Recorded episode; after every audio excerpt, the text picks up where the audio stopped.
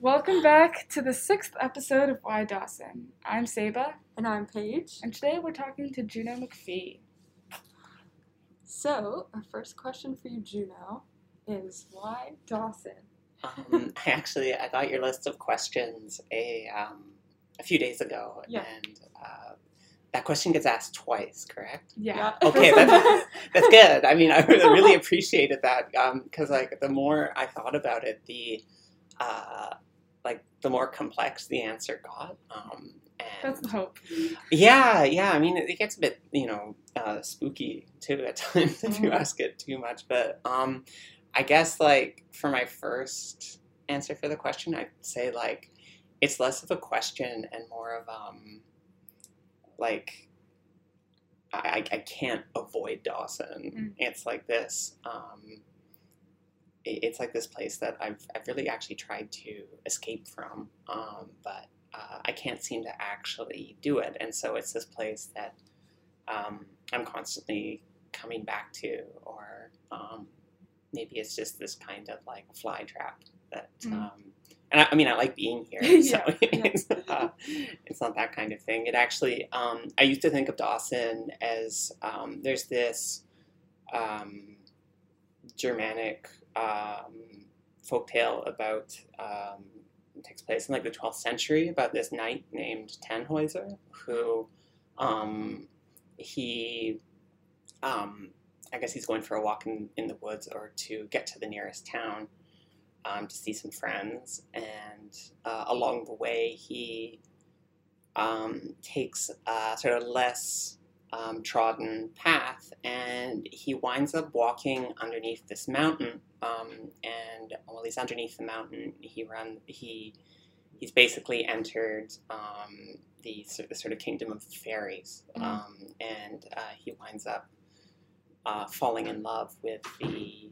Um, she's just referred to as Venus in the uh, in the story. Um, and uh, so the two begin a relationship, and he's there for a very long time. Um, but after a while, he begins to miss the outside world um, and sort of wants to know what became of everyone else. So um, he tells Venus he's going to leave, and Venus says, "Well, okay, if you do go." Um, you're first of all you're breaking my heart. Secondly, like, um, uh, if you come back again, you can't go. Like this is this is it. You um, you leave and you don't come back, or you come back and you stay. So Tannhäuser says, "Okay, deal," and he leaves.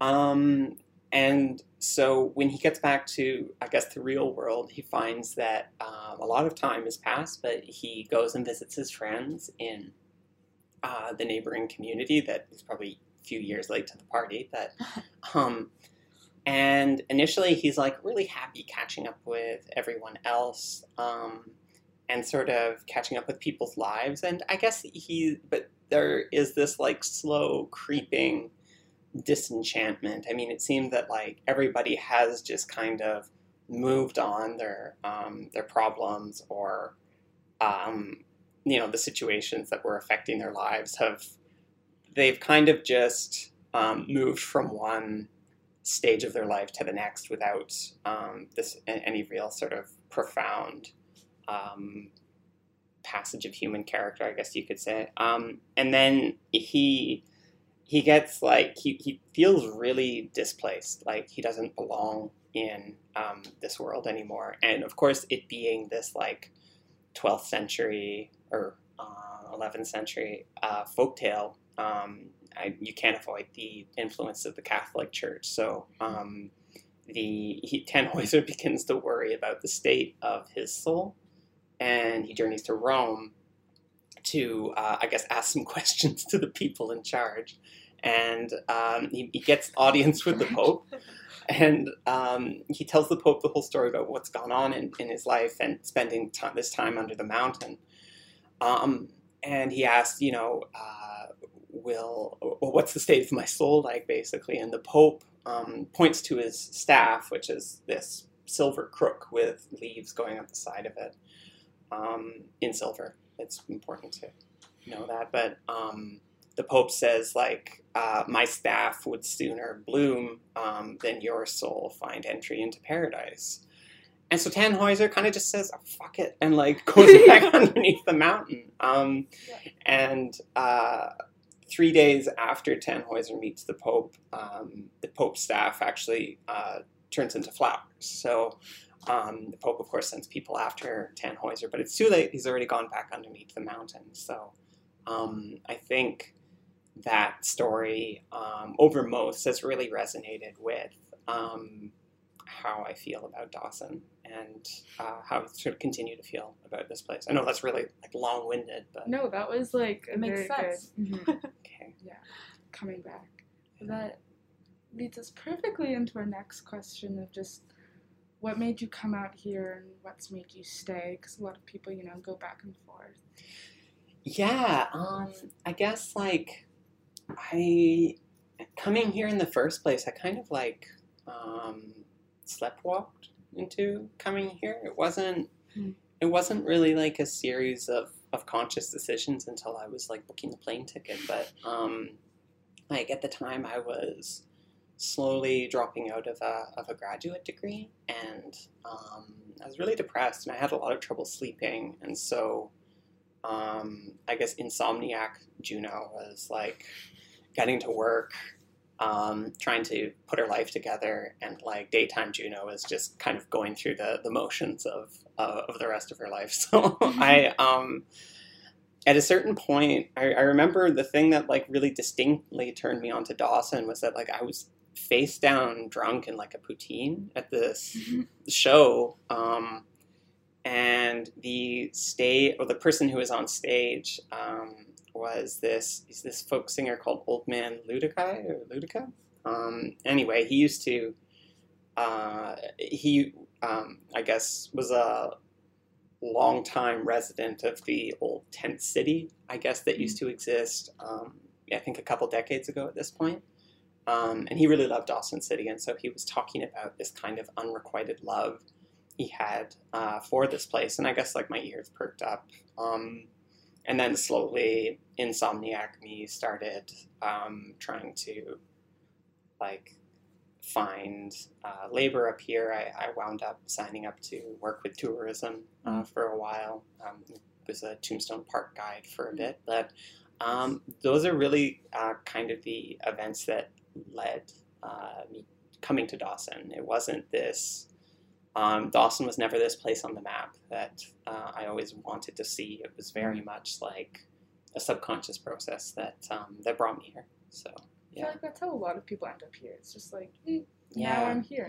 Here I am. no, for real. um, and like at one point, I I guess I had been here for a few years. I my first winter, I I went to Sova. Um, I really enjoyed it, um, but I had this impression that like the um, that, that I had to like go back to a city to really have an Mhm. art career of Yeah. some kind. And so I thought, okay, well, I'm going to leave Dawson, but I know if I just go directly to a city, I'm going to get quite depressed. Mm. Um, you know, I'm going to get off the airplane, see my first like Pepsi ad or something, and like yeah. just like feel this sinking feeling. So um, Oh, God. I, I gotta so I'll go visit um, my friend in uh, in Mumbai first. So I um, so I took this like six month trip um, with my partner, um, and we we went to India, and then um, we wound up. Uh, I guess we, we did somewhat move to Toronto for a bit for me to um, take on some more education, but um, at the end, we, we moved back. I think it was just uh, much more sort of disenchanted with city living and uh, really realized that um, the best, I guess, hopes for our, our careers were actually in Dawson City and not in a place like Toronto or Montreal or, or Vancouver or elsewhere even. So, Harkens back to episode three. Kim talks about living in Toronto for a minute. Oh, yeah.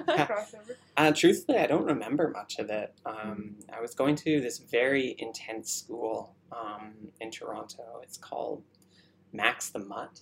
Um, yeah, it's a ridiculous school name. Um, and it's run by some um, people who are very strange. And um, it was like I had like six days of classes a week, 40 hours of classes. Ugh. And um, yeah, I didn't really get to experience much of the city. Um, and it, it um, I mean, I, I was really glad I went to this school, but I could only take two years of it. Um, Yeah. Yeah. And there were just other things that I wanted to catch up with in my life, such as um, my actual art career and also um, things like transitioning as well, because um, that was really on hold in Toronto. Yeah, yeah. Yeah, there's like time to do things here. Yeah, yeah, Yeah. I think um, more so than uh, than most places for Yeah, sure. s- slow moving in a good way. yeah. Yeah. So we never asked you where are you from before here? Um, I'm sort of um, I say that I'm kind of a byproduct of like Ontario and British Columbia. Right. Um, I, I mean, I live. I've lived a lot in Ontario. Um, I grew up outside of Toronto, but um, my I spent.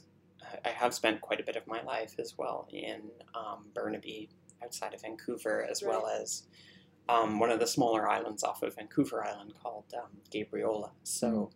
Um, yeah, kind of a kind of a mix of both places. I don't think I ever really felt um, completely comfortable in either. Um, right. and so it's uh, yeah I I kind of have um, have a composite of uh, of a bunch of different locations. I went to uh, school initially in Ottawa, um, and then I quit and came up here. So How long have you been here? I've been here since um, 2013. Yeah. Long time. If this lives in the interwebs, it's 2021. Yeah. So um, I guess just eight years. Is that eight years? Yes. Yeah. I know. Can't like- do it. oh, yeah. Okay. Well, um, on like choosing to be here and to, you know, like this is your place. Yeah. How would you say creating here is different than from anywhere? Um, so that's like, um, that has quite a few um, different levels for me. Um, on one hand, I think, and you've probably had this come up before in previous interviews, um, is that maybe Dawson kind of exists a little um, separately from the like main capitalist engine Mhm. of an urban environment. So, um, in a place like Vancouver, you really have to participate in a lot of mechanisms that you perhaps don't want to participate in um, just for the sake of survival. So, um, that can mean any number of, um, you know, paying expenses for, um, you know, for just inhabiting in like a, a centralized area um, in a city, or that could be paying for like uh, certain amenities as well.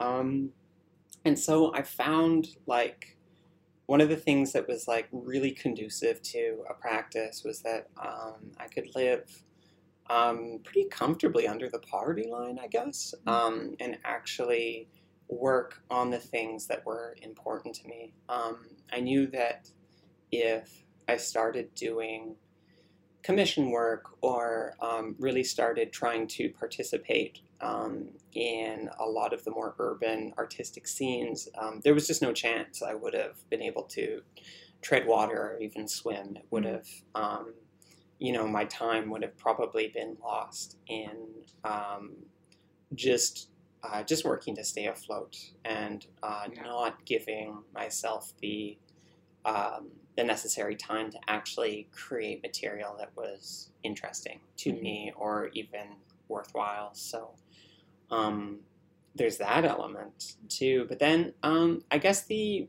uh, you know there's a lot of layers to the onion, and it, it keeps going deeper. Um, the um, I guess when eh, living in a rural environment like this, um, it actually really allowed me to um, open up a lot more connective tissues um, with the land and also seeing um, the kind of uh, story of Dawson City. Um, you know, of course, there's the um, there's the oral history of the Tr'ondëk Hwëch'in, and then um, the huge kind of event of the Klondike Gold Rush. There is this kind of you you get a real um, sense of um, time being kind of on the move, and so I guess um, in I guess you could say it kind of working here um, allowed me to really kind of like hook into this sense of time and, and realize that you know um, like there's a lot that came before me. And then i had to ask questions like what happens after i'm gone and um, what is that for um, not only like the work that i want to create but uh, what does that mean particularly in this space so um, there i think not only was it um, is Dawson good for all of these other things, but I think it really centered a lot of very important discussions that I think um, folks in urban centers don't really get to ask. I think um,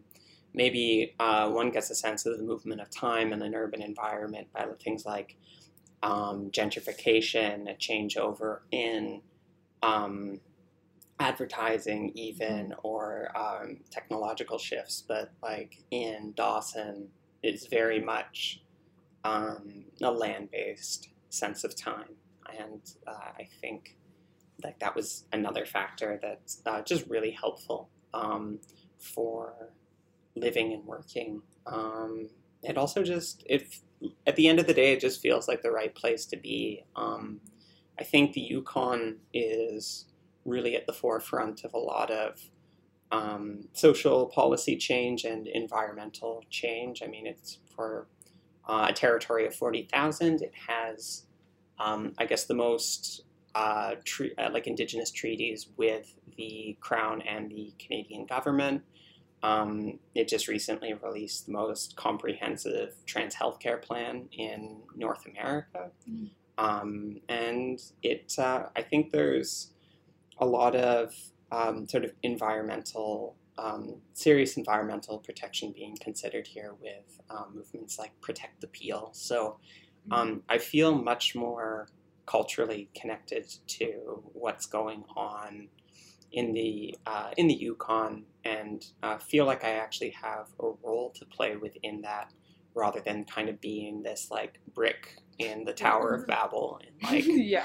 in Toronto or New York or wherever. So Yeah. so those are all those elements. Yeah, so our next question, we were we're, we're looking at your illustrations, and we've seen most of the recent things. But Oh, no. wondering- oh no, no, No, I'm just- I'm just- um, uh, we're just wondering, since you've come here, has your work changed a little bit? Has it become more about you know the scenery of Dawson?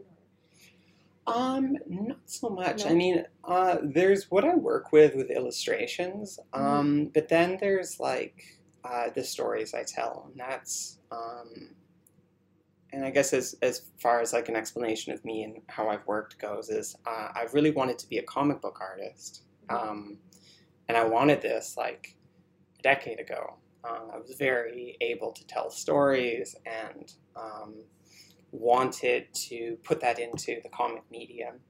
Um, but I just felt I wasn't, um, my illustration skills were really not up to scratch for um, the kind of work that I wanted to be producing. So um, I would say more than anything, Dawson, its surroundings, and its people have influenced the stories that I wanted to tell. Um, and so, even like for a bit, I had a, I shared a studio above um, the pit with my partner, and even listening to like drunken dialogue at like yeah. 1.30 in the morning is fascinating. you know, yeah. it's um it's really awesome and i'd say if like if it's affected like my visual style at all i really have this appreciation for um cars that are falling apart Mm. like um there's this um there's these old uh, you know all the old mining detritus that's that's hung around and it's just Yeah. rusting on the on the spot um, has really been very refreshing to see um, you know i think and this i think goes back to the classic kind of urban and rural divide um, whereas in urban landscapes there's this real desire to kind of like turn over those like vacant parking lots that have um, you know butterflies and other you know uh, plants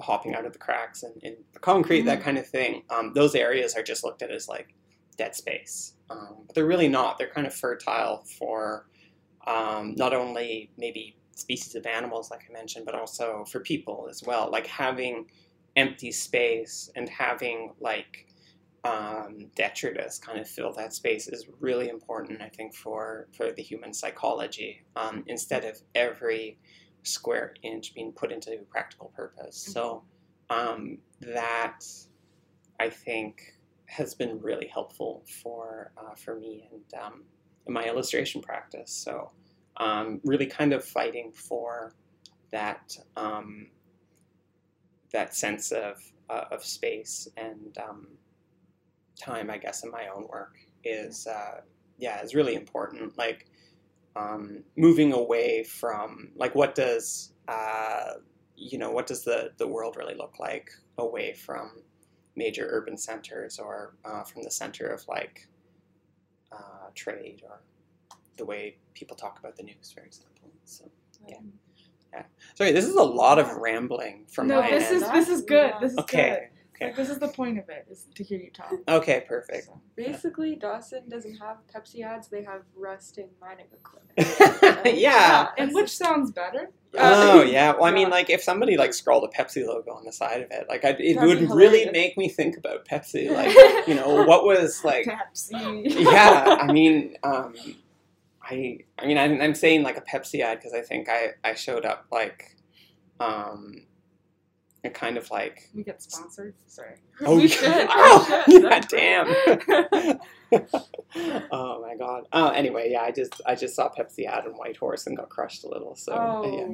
oh, I don't know. It was just something about the ad. I, I maybe it was like Yeah. watching like the liquid pour over the ice or something. I was like I knew exactly what was trying to what was being sold to me, and I, I didn't want it, um, but I couldn't like look away. Not you, It's like a Pepsi. car accident. Yeah, exactly. Oh my gosh. Okay. Well, next question. Yeah. Dawson is very community driven. Like because it's so small, you're- Mhm. you're gonna see someone if you walk out your house or around town. Oh yeah.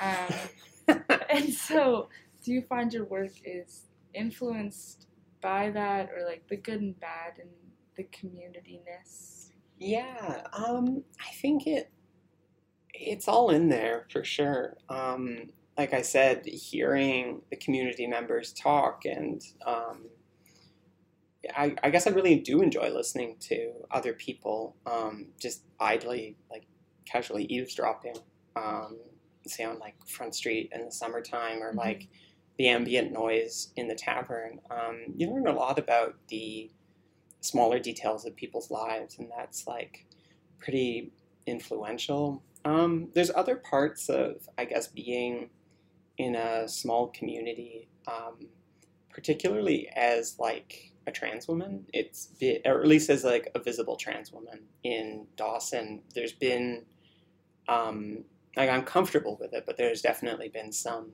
difficulties as well. Um, and so I think that has sometimes, I think, really radicalized my voice a lot more um, in uh, in certain circumstances. I mean, on one hand, it's been um, a very positive experience of learning to stand up for myself, but on another hand, it has been a much more it's given me a much more harsh and unsympathetic um, gaze for uh, for certain folks. So it's um, it's really complicated, I'd Mhm. say. Um, but ultimately, um, I think people really do choose to live in Dawson, and um, I feel very comfortable being part of the um, the fabric here. Um, and this goes back to being a trans woman in Dawson. Like I really, I don't think I could um, exist in the same way anywhere else. So um, yeah, the uh, the community is is quite is quite powerful. But like, I guess I've always been kind of um, kind of an outsider. Like I've really there were times where I was trying to um, kind of get in with the community, but um, in various ways. Like I used to work uh, for the Klondike Sun, or um, I even had a radio show a while back, but um, it uh, I didn't feel like I was really putting my um, best foot forward with that, and I think I just needed to kind of um, take care of um, my own house, so to speak, Mhm. before extending myself to the community. Um, however, I, I in the future I would really like to um, find a way to fit into community structure um, again, but uh, it's been a learning process. And again, I think it's it's much better right now if I take care of myself first. Mm-hmm. Yeah. And I find community here too, like, even if you're not actively trying to seek it out, it's a part of you. Mhm. Finds you. Yeah. Oh yeah, yeah, for sure. Um, it's uh, it's funny. I mean, I guess you guys haven't left Dawson yet, right? Yeah, no. Okay, you'll find that when you do, um, you're just gonna keep running into ex Dawsonites everywhere. Whoa. Yeah, it doesn't it doesn't stop. Like, um, I remember when I was in Toronto, even um, walking down Queen Street, running into three different Dawsonites, Oh like God. within the space of two hours. It was incredible. Um, or like, uh, yeah, I- you're, um, and it's it happens in really uncanny situations. Like my partner um, checked into like like a Tim Hortons in um, nowhere, Ontario.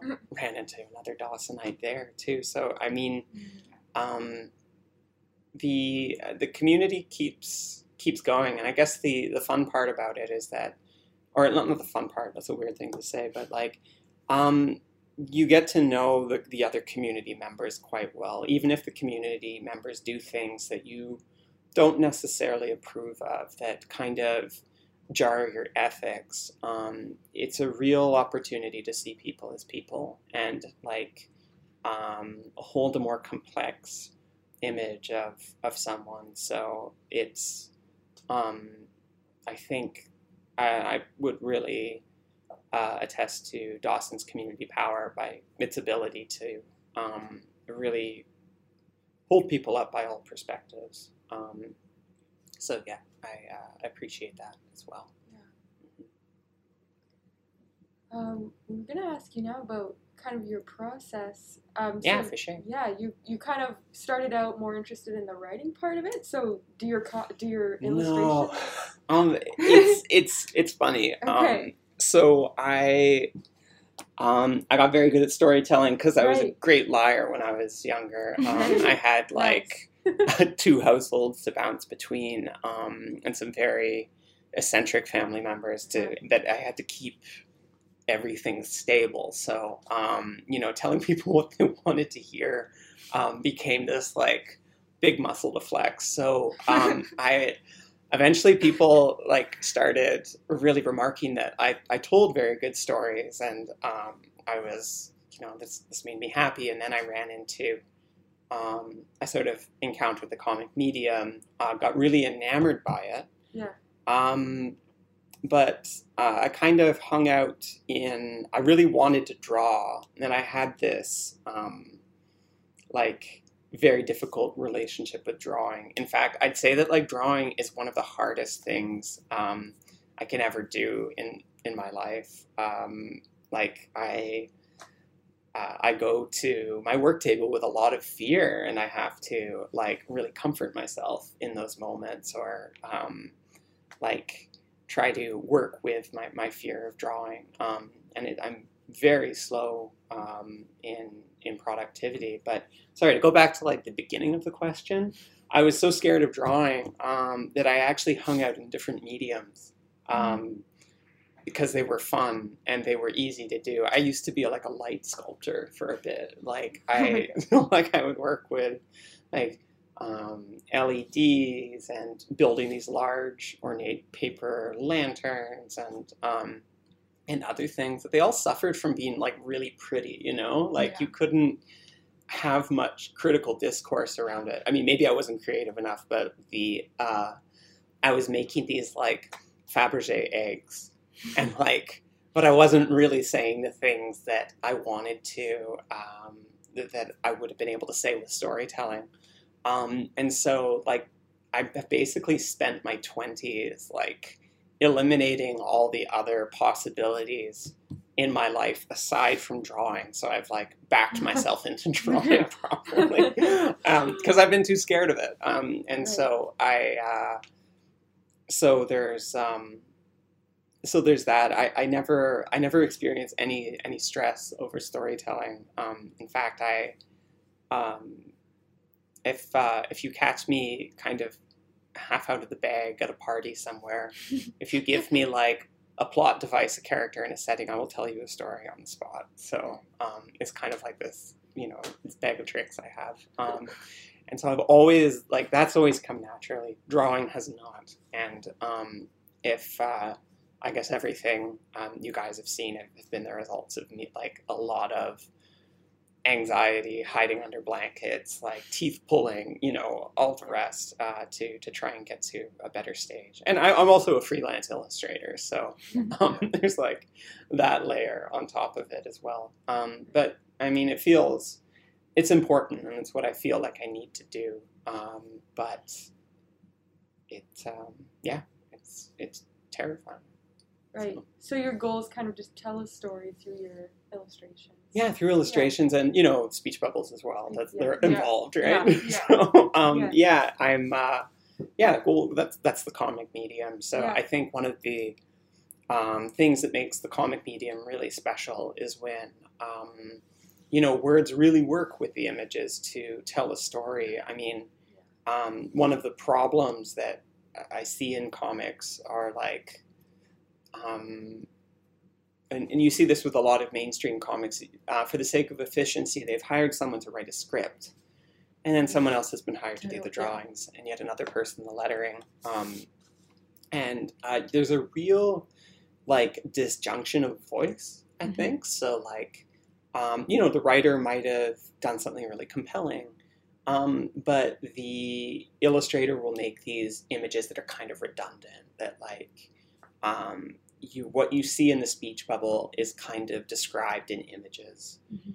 um, and instead, and what you could have done, say like, um, you had a speech bubble uh, that said like a certain amount of words, but then you could really move away from that and start to um, flesh out the story in the images. So, um, like you could choose to exhibit like um, a certain tick that a character has, or um, maybe really display a beautiful environment in the in the comic. But it's just um, the richness of storytelling is frequently lost in those like copy chain um, version of comics. So like um, comics are, I, I maintain that they're kind of best when you've had um, the same person basically do the whole thing, which is also kind of a thankless task. It's like so much work, Yeah. but um, yeah, it's but the um, the quality at the end is like you can't really move past that. It's like this piece of work that addresses the reader or touches the reader on multiple levels. Like you can see beautiful images, um, hear very power. You, you hear the words rather than reading them. Because like maybe there's some comics you've read where you just concentrate on what's going on in the speech bubble and you kind of like lose the action of the of the actual panels or sometimes it's the reverse. Um, but like um, I I always I guess knew from like a long time ago that um, the ideas I had were best expressed in the comic medium, and so um, moving towards that as slowly as I have, um, like has uh, has been like the course of um, definitely the past twelve years for me. That's I mean, the next question is sort of like, why comics? Um, I just think it's yeah. Well, it, they're they're kind of they're fun, and they haven't been. I mean, you can say that like uh, one version of like corporatizing would be like the Marvel movies, for example, for comics. Um, but that's not. Those aren't really about comics. Those are just superhero films. Um, there are things you can do in comics that um, evade the film medium or the literary medium. That they're like there are stories you can only tell in comics, and those are are very special. Um, it's too bad in, in certain ways in North America. Um, we kind of like when you say like comic books um, to maybe like an older generation, they'll automatically assume like uh, like superhero comic books or like Archie or something. But um, in uh, say like over in the uh, like in Europe, um, like comic books are like a really respected medium. They're um, they're kind of it's called the ninth art in um, in I guess the Franco-Belgian comic book world. But it, it's really That's it's a gonna refer to them. The ninth art. yeah. I mean, if you want to sound like Yeah. like kind of Hoity-toity. Hoity, exactly. um, but well, I, I do appreciate that they have they've made room for it. Um, but because the medium kind of exists between somewhere between art or visual art and literature in North America, um, it's a sign that there's not that much money in it. Um, in fact, like um, one of the only ways that people, I guess, main industry like Marvel or DC comics have like talked about making money for comics is to actually sell the film rights. So that's why you have um, all these superhero um, films being released. At uh, comic books just don't have the same um, market value as these other works of um, visual media are, such as like film or um, or like visual art. So. Um, so because there's not that money, that much money in it, um, you can comic. The comic book world is really a meritocracy. So like, um, what you do um, carries a lot of weight. So if you have like a good story to tell, or if you like have these very beautiful images, then um, people in that world will pick it up. And it's not, um, and you can uh, it's a very strange community. There's like, I mean, in, if you thought that Dawson was kind of this like end of the road or like land of misfit toys, like you should see the comic book world. It's like, there are some, uh, I mean, pretty incredible people in there. So, um, and like, I'm not even, I, I'm still really at the fledgling stage. I, um, the my first comic after 12 years of me wringing my hands over my drawings um, is actually coming out of my partner's anthology. So Woo, woo. yeah, debut, right? So Just to plug it. yeah. Um, I have a question. That's not one of our questions with comics. Yeah. But just, um, like, did like with storytelling and writing? Yeah. Did writing come before that, or was it just like this nice mesh? That When I'm making a comic, when you're making a comic book or just writing in general, like, did that practice? I'd say it's like it kind of happens um, at the same time, and like I think if if my writing um, comes in the same way that I think a film is is scripted, like you maybe have compelling characters or like um, just a really beautiful environment with like good composition, um, and you start putting adding more elements into this scene, and gradually like a like a script kind of evolves from that, um, and so writing an image kind of go hand in hand in that case. Um, also, writing for comics is very different from writing uh, actual novels. Like, Yeah. um, you can unload a lot of the, um, I guess, would you call it exposition? Yeah, you can unload a lot of the exposition onto the images. Yeah. Um, and you can actually like certain nuances that of, of images that um, would take a long time to describe. You can pack that into writing. Um, and so it's this very like fluid process, and I find that really my writing centers around the dialogue of the of the characters first, um, or the or maybe like a very powerful image, um, and and then the, the scene is kind of built off of that. Yeah. Did that answer your question? It did, which Okay. led me to another question. Yeah, keep going. Of uh, just like the process while creating. Mhm. Um, sorry, I'm trying to formulate. Like, do you find you're making a story, like writing a story and creating the story as you're making it, or are there like steps to get there? Um, there, um, it's kind of like it's kind of like you go out for a walk in the evening Hmm. and it's really foggy out, but you see a light and off in the fog and you start to move towards it. Um, and then you're getting closer to that light. and You see another one off in the distance, so you start to follow that. Um, if uh, so, there's I'd say you, there's there's like a core element that you would start with, um, even if it's as, something as simple as like a joke, like Mhm. um, like someone slips on a banana peel. um, or um, you want to, you know, talk about the the phases of this person's life in like a very condensed way. Things just kind of bloom out of other things that you spend a lot of time concentrating on. So um, if you really do a lot of critical uh, critical thinking about certain elements of a story that you want to put together, and you ask yourself um, all kinds of uh, questions about this event you're kind of mentally circling, then you can start to branch out. Um, and then uh, I guess, and then this is kind of like another diversion of mine. Sorry. Um, I'm just going to tangent for a second.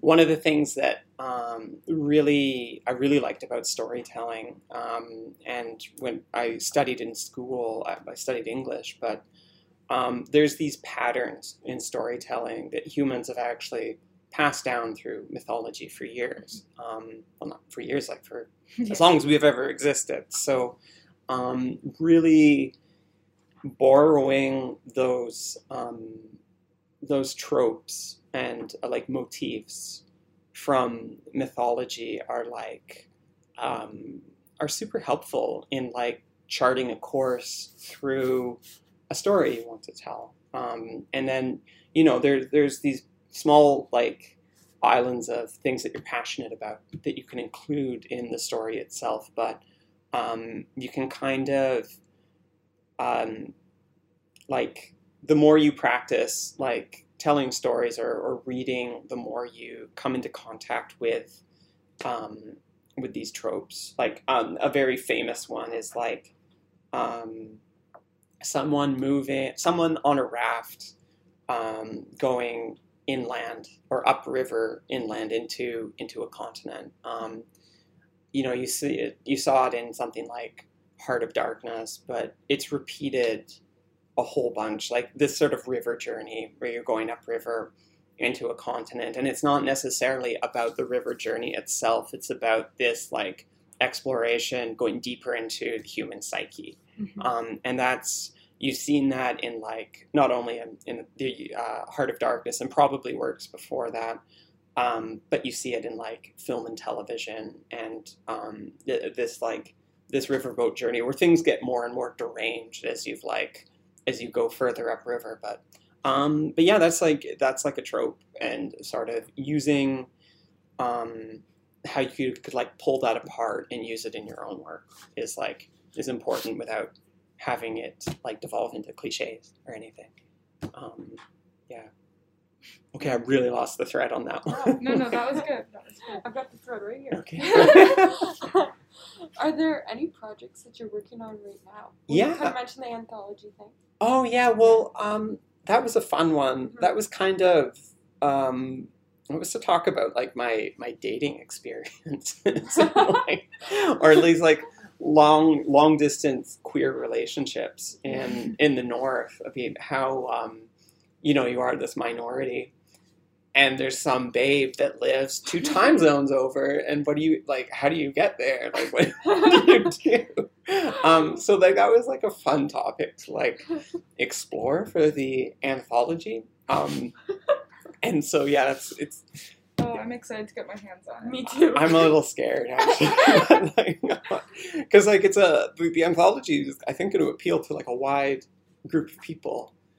My comics is really gay, like you know I'm just scared of what. No, but that's great. Yeah, we'll see. Um, Oh, it's called The Northern Gaze. the anthology is called The Northern Gaze. Um, my comic within the anthology is called Date Night. Oh, yeah. and it's about a witch um, Um. going on. Yeah, Need to read it the second. I know, it's like I think it's in the mail at this point. So Yeah. In yeah, our mail? Sorry. could be. Um, but in like I've had this like much bigger project that um, I've actually been working on for years, and it was the um, the sort of the big um, kind of carrot at the end of the stick that uh, made me want to um, work on comics, and it, it's going to be this sort of ongoing series, but it's like um, a magic realism uh, piece. It's set in the future, um, a couple hundred years in the future, off the coast of British Columbia, um, and the um, the setting is actually like it, it's really complex. Um, the land is kind of recovering from um, like an environmental degrada- degradation. There's a lot of um, instability, um, politically speaking, um, and there's also um, like, well, hang on, um, yeah, it's it, the I guess you could say like the setting itself is like um, very rich. This this area of, of the world's also um, very much in poverty, so you get the sense that like the um, the global shift or the the center of the world, uh, like in in terms of like human culture, is like really shifted away from this area. It's like a backwater. Um, but uh, like the story that I, am actually telling is like it's very simple. It's um, about this older woman who lives on a boat, um, and she winds up returning to this small community on the coast of British Columbia, um, and her like a, an old friend of hers has died, and she's kind of forced to reconcile a lot of these elements in her life. I mean, it sounds sounds depressing. It's not. Um, it's uh, actually like a like a charming story. Um, but uh, I have this um, this is kind of the precursor story that will eventually lead into um, this kind of longer piece about um, about Vancouver and as well as like um, Western, uh, so-called Canada in general. Um, in fact, the uh, what's made me really interested in working on comics is kind of trying to um, like really decolonize um, the the idea of the of the Canadian experience somewhat, or um, at least see like we have all of these uh, very different cultures um, living in in Canada under like a very um, like in, a very colonial system, and so really trying to break down that system and speculate on what a society would look like um, it's a little more um, that it's definitely moved away and decentered whiteness from um, from the way it works. So it's like I guess the um, like I, would say that my like work is very is very interested in what the future is going to look like in the way that um, humans um, in like uh, bisect the land and also um, a more sort of um, non secular aspect of, of human existence as well. It's also probably very confusing, but um, it's uh, no, it's like a fun book to work on. It's a lot of uh, world building and like speculation on um, what uh, what sort of British Columbia or Yukon society would look like in um, in that amount of time from now. So that's that's my project. I'm hoping to actually have that finished by um, the end of 2021. So mm. um, yeah, I'll be self-publishing it. But um, yeah, looking forward to that. Oh, thanks. Yeah. Okay. Well, last but not least, why Dawson? Okay. Um, and I did some more thinking about this. Is that I feel that um, like sometimes I would get this dream that um, other that my friends living in Dawson and I were it, would be it's set in the gold rush and I see all of of my friends and other members of the community uh, kind of existing in that circumstance. Um, and so I couldn't help but wonder if like being in Dawson is actually just kind of um, a return of some kind that I'm completely unaware of. So um, I think when I asked like why Dawson, I feel that like I'm here in a way because there was this huge cultural explosion over 120 years ago, uh, for good and for bad, that has kind of occurred, and um, I'm still kind of living in the echo of it, um, and playing out some of those like patterns that um, that were already in motion uh, long before I got here. So yeah, I think that's the best I can do. Um, but it's a very good question. No, yeah, that's it. Okay, well, that brings us to the end. Is there a way you'd like to plug yourself, like through Instagram? Oh yeah, I mean on Instagram I'm Princess J Junebug, um, and uh, you can see just um, my the illustrations or, or whatever that I post. Um, there's going to be a um, I guess the book that I'm a part of that's coming out soon is called The Northern Gaze. Uh, it's a northern anthology that um, is like pan territorial, so it takes uh, the majority of stories are from Yukoners, but we also have folks from NWT and uh, from Nunavut as well. Um, and I think it's a really good initiative on um, behalf of my partner, uh, really trying to um, step away from what the South um, thinks of the North and really, I think, start to uh, heal a lot of impressions that even Northerners have of themselves. So. And you can find that through the Hectic Press. Um, Press. Hecate Press is yeah, that's my partner's my partner's press, um, and that's just Hec- Hecate Press on Instagram.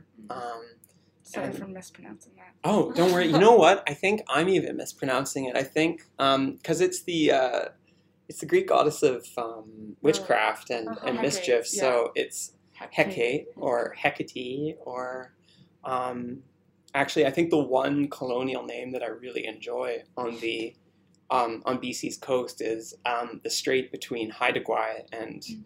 uh, like the Nass River, Prince Rupert, is called the Hecate Strait, and I, I feel it's like in reference to um, the weather that like moves through that region. So um, yeah, I, I, anyway, side note, yeah, Hecate Press, based in Dawson City. Um, maybe it'll grow someday. So. Well, you can find us on Facebook and Instagram at Y Dawson, W H Y D A W S O N. Uh, I'm Saba, And I'm Paige. and that was Juneau MacPhee.